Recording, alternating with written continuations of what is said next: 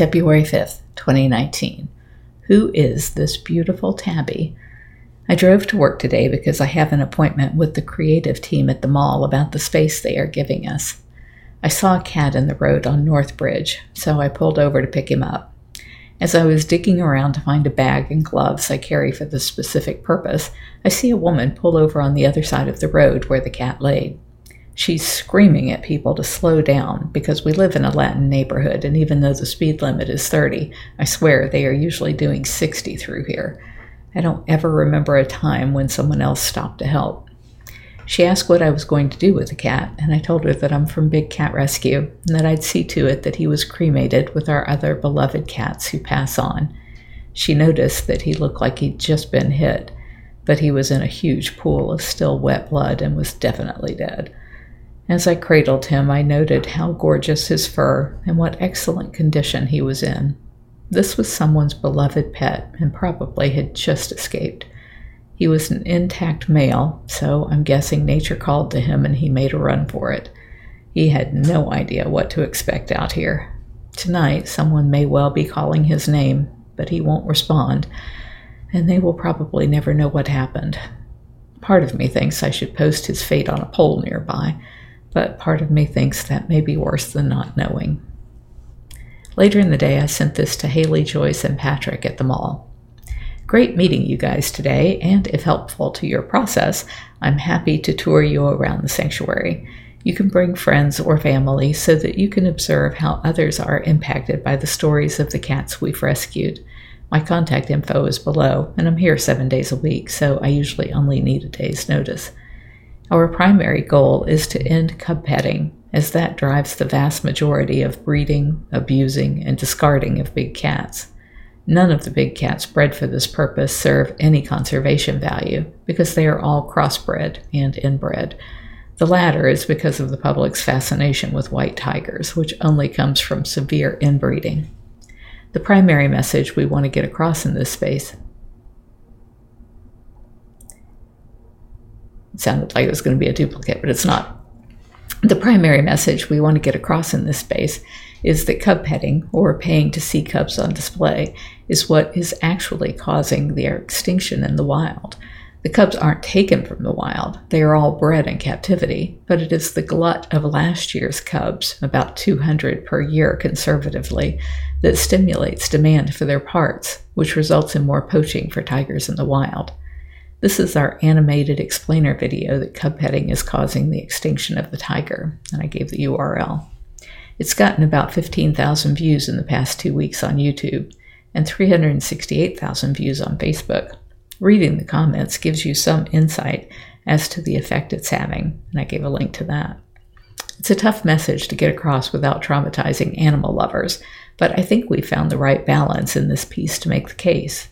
Showcasing this video in a way that people can both see and hear it would make the best use of the space for our mission. Our ultimate goal is that people stop paying to see and play with cubs so that places like Big Cat Rescue don't need to exist to clean up the mess. Our federal bill will be reintroduced soon as the Big Cat Public Safety Act, and I think it can pass this session. It bans cub petting and private ownership of lions, tigers, leopards, jaguars, cheetahs, and cougars. That will fix 99.9% of the problem. Getting people to call their member of Congress is where we are focusing most of our attention at bigcatact.com. And I mentioned that we can make one of the coupons that appears on people's phones after watching the VidPic AR app video to be text cats to 52886, and it sends people down a path to making the call, but dialing the number for them and giving them a script to say. Try it, you'll see what I mean.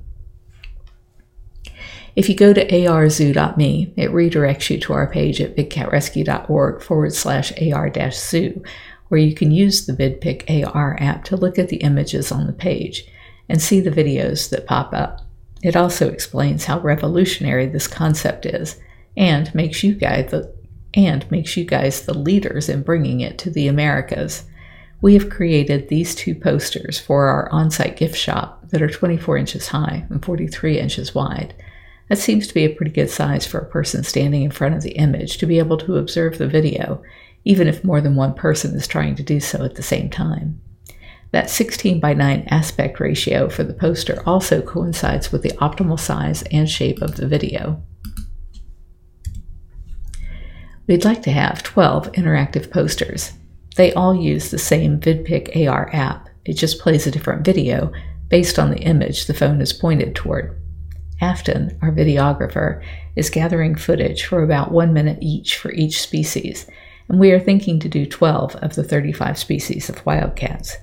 Because of the potential for overlap of sound, I was thinking to limit the audio on the species videos with just the cat sound and ambient noises birds, splashing, paper tearing if the cat's playing with enrichment, etc.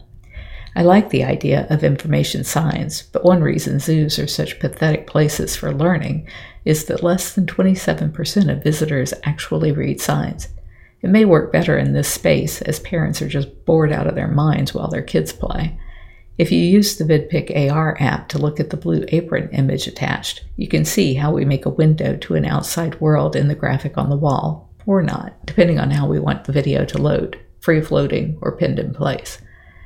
As I walked into some of your other spaces, like MOSI, Museum of Science and Industry, when it was open, I didn't know what I was supposed to do.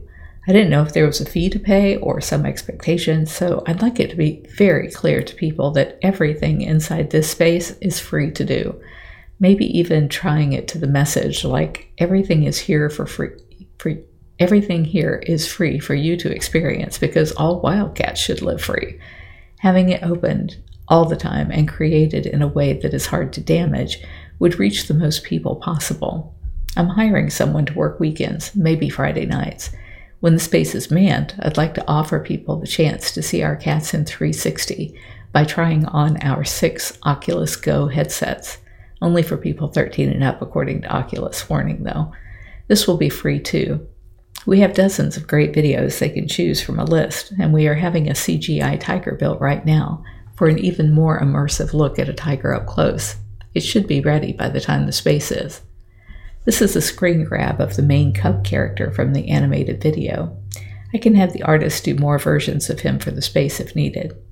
We would be willing to invest in a large screen TV and some of the decor to make the most of the space. Below are a few vendors I've been looking at for bamboo trim, thatching, etc. Most of the wildcat species are from tropical forested climates, only the snow leopard, Canada lynx, and Siberian lynx come from colder regions. You can't go wrong with ferns, vines, bamboo, and greenery. Thank you again for this opportunity. My hope is that zoos see this as the wave of the future and begin converting their spaces from prison cells to interactive places of real learning. Sorry if there are typos in this. I had to bang it out before doing a tour. And then I list all of the different places that I was looking to buy supplies from in case they had any other vendors. If you're enjoying my diary, please like, share, and subscribe. You can find other ways to connect to me over at bigcatrescue.org forward slash carole.baskin.